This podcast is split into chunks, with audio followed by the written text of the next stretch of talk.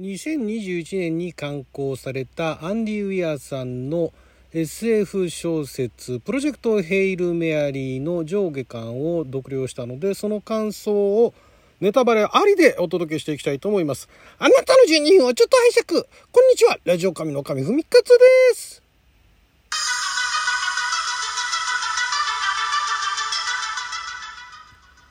結局1週間と持たずに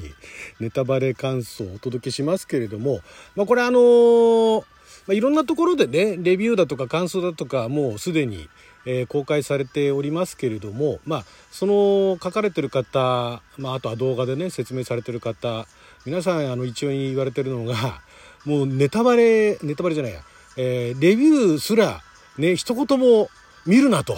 聞くなと。で、読めと。まずは読めというのが、その Amazon のレビューとかもね、書いてあって面白かったんですが、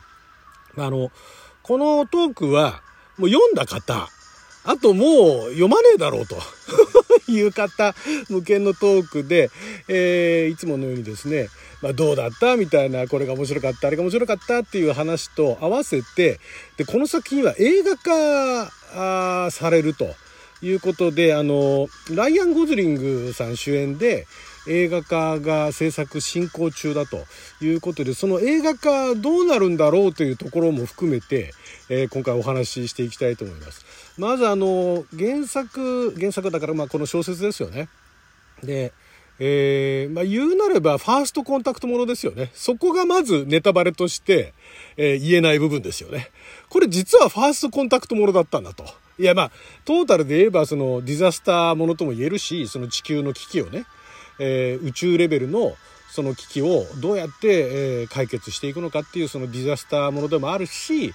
えー、あとはまあハード SF ですよね。これはもう完全にその科学の知識とか天文学の知識だとかっていうのを、えー、駆使して、えー、語られていると。でもうかなりリアルな上にあの語られてるその中に出てくる技術っていうのがまり未来じゃないんですよね。全然未来の聞いたことも見たこともないような技術っていうのがほとんど出てこなくて、えー、金に物を言わせて、もう現代に近い時代で、えー、今の科学技術だとかそういうあの開発力をもってして、えー、できる最大限のことっていうのをやってるっていう。で、そこのところがうまいなと思ったのは、もう全件ね、あの、この地球の危機に対して全件委任される、あの、女性いるじゃないですか。ね、上司になる。上司っていうか、まあ、トップですよね。で、その人がもう全部やるって言ったらやるみたいなね。えー、どこの国の隔たりもないと。えー、やるんだと言って、で、もう金に物言わせて、もうすごいもの作っちゃうと。確かに、そこのところまず制約がなくなるわけなんですよね。お金の制約っていうものがなくなると、じゃあ今の純粋な技術でどこまでできるのかっていうのが描かれてる。これ、まず、そこが面白いですよね、一つね。えー、いつもだから普通のその、SF ものでね、なんかいろんなものが出てくるっていう時に、大体、大抵なんかの未来に逃げるんですよね。未来は、もうこんな技術があって、ね、これが当たり前のようにね、あの、あると。すんごい巨大な戦艦があったりとかね、宇宙、宇宙戦艦があったりだとか、すごい巨大ななんかあの宇宙船があったりだとか、すごいなんかハイテクな装置があるみたいなね、いうところで未来ってことで全部もうそれであの説明を、えー、放棄していましたけれども、このプロジェクトヘイルメアリーの一つのそのハード SF としての面白い部分っていうのは、現代、ほぼ現代の技術で金の問題がなければ、どこまでできるかっていうところをまずやっちゃってるっていう。これがまず、その SF とか興味ない人でも面白いよってその読んだ人が勧める一つのポイントですよね。わかりやすい。そういったところはわかりやすい。で、あとね、これ、私自身はその、大絶賛する人たちほどではないんですけど、すごいなと思ったのが、一人称視点の小説って、あ、ここまでやると、あ、すごい迫力が出るんだと。言うなれば、これって結局あの、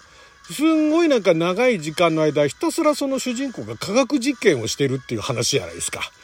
ほとんど。もう9割、8割ぐらい科学実験じゃないですか。その科学実験をこと細かに、こと細かに書いてるわけですよ。結果も含めて。で、で、こういうこうこうこうすればこうなると、これがうまくいかない、どうしてだろう、いろいろ考える、けあ、こうに違いない、あ、これ失敗した、じゃあもう一回これやってみるっていう、その科学実験ですよね。科学実験をかなりリアルな、あもういろんなあの、専門家の監修つけてやってるみたいですけども、かなりリアルにもほとんどが8割ぐらいそれで裂かれてる。だから、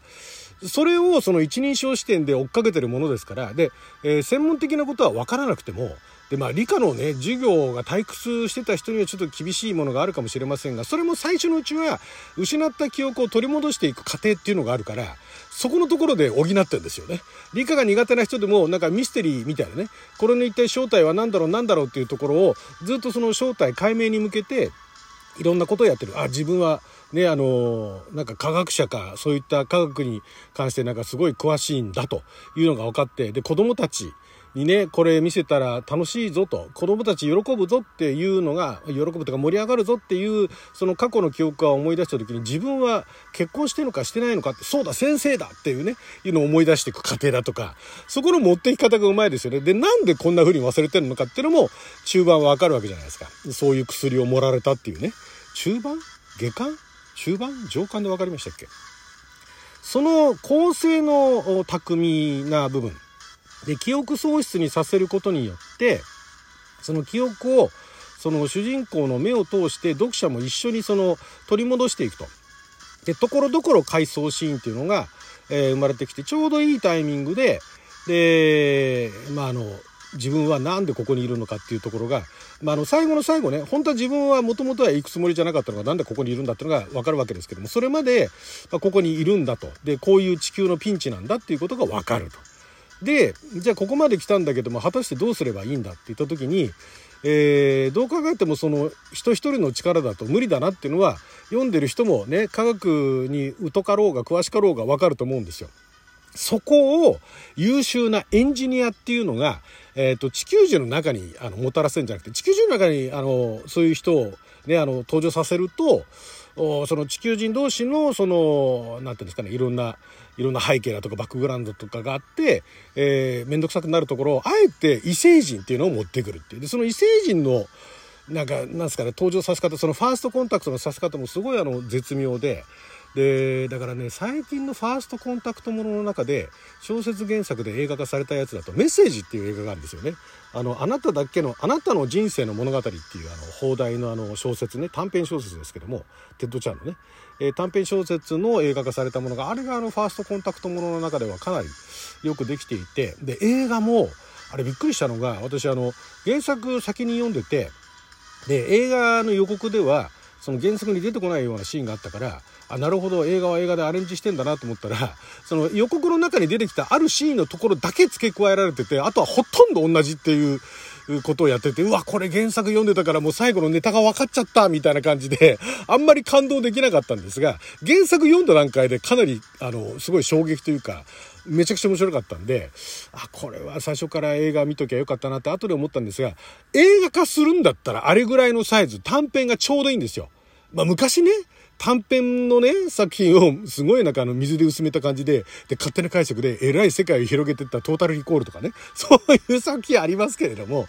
だ短すぎてもまずいんですよね。短いやつを、ね、監督だとか脚本家が自由にね、発想を膨らませてやっちゃったら、それはそれでまた変な方向に行っちゃう。で、えすごい長いものを、ね、これを映画向けに2時間に圧縮する。だから火星の人がどうだったのか知りたいんですよね。火星の人って多分ね、まあ、あの原作と映画で違うところ当然あると思うんですけどもなんか私が見てる範囲ではおおむねあの原作ファンにも映画見てる人にも評判いいんですよねで私は映画の方しか見てなくて映画確かに面白かったんですよで同じような感じにああやってその一人称視点でねわーってあのもの見せてやらせてんだったらまあ、あのあなたの人生の物語もあれも一人称でしたけれどもこんなにね徹底してあの科学実験をやるっていうようなところもなかったですからであと言葉をねお互いのその言葉を理解していくっていう過程もはしょることなくかなり丁寧にやってましたよね。そこのところも、まあ、メッセージなんかもそういうところありましたけどファーストコンタクトものにはつきもののね昔はそんなことなかったですね。昔はなんか知んないけどうまいことあの宇宙人と会話ができるみたいなね。いうのがありましたけどね。まあ未知との遭遇はまたあれはちょっと別ですけれども。そんなのがあって。だからね、えー、で最後のラストもすごいうまいなと。感動して泣いてる人たくさんいますけど、私は泣くというよりかは、うまいなと。そうだよね、と。このまんま地球に戻るってことはできない。なんかある。もうだから、その二人が別れるところであっさり別れて、このまま終わるわけはねえだろうと。で、なんか向こうに絶対問題があって、で、それに対して本人が行くか行かないかって迷うんだろうと思ったらその通りになって、で、どっち行くかって地球に戻ってっていう都合の、ここまでずっと都合のいいことをさせないでずっとやってきた、リアル思考でやってきたから、じゃあ向こうのね、方に行くよね。でもどうすんだろうと思ったら、あまあそういう向こうの星でも暮らせる環境っていうのをもうすごい歓迎されて作ってもらって生活しているっていう、あまあそういう落としどころかと思って、うまいなと。で、最後、向こうのその星の、ね、えー、ブリップ A、ブリップ A は宇宙船か。えー、その星の子供たちに教師として教えるって終わり方、すごいうまい終わり方だなと。あの、ロッキー、エイドリアも笑いましたけどね。そういうちょいちょいね、なんかあの、なんでしょうね、同世代なんですよね、このあの書かれたランディ・ウィアさんってね。アンディ・ウィアさんの世代にわかるネタみたいなね、いうのが映画だとか漫画だとかね、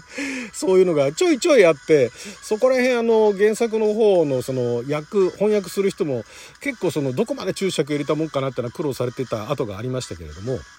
ただこれ映画でね、やった時に多分まあ実験のシーンだとかいろいろ試行錯誤しているシーンってのは全カットになると思うんですよ。もう視覚で見せてねうまくいくいかないみたいなところわーってやってってであこれうまくいったってで盛り上がるところって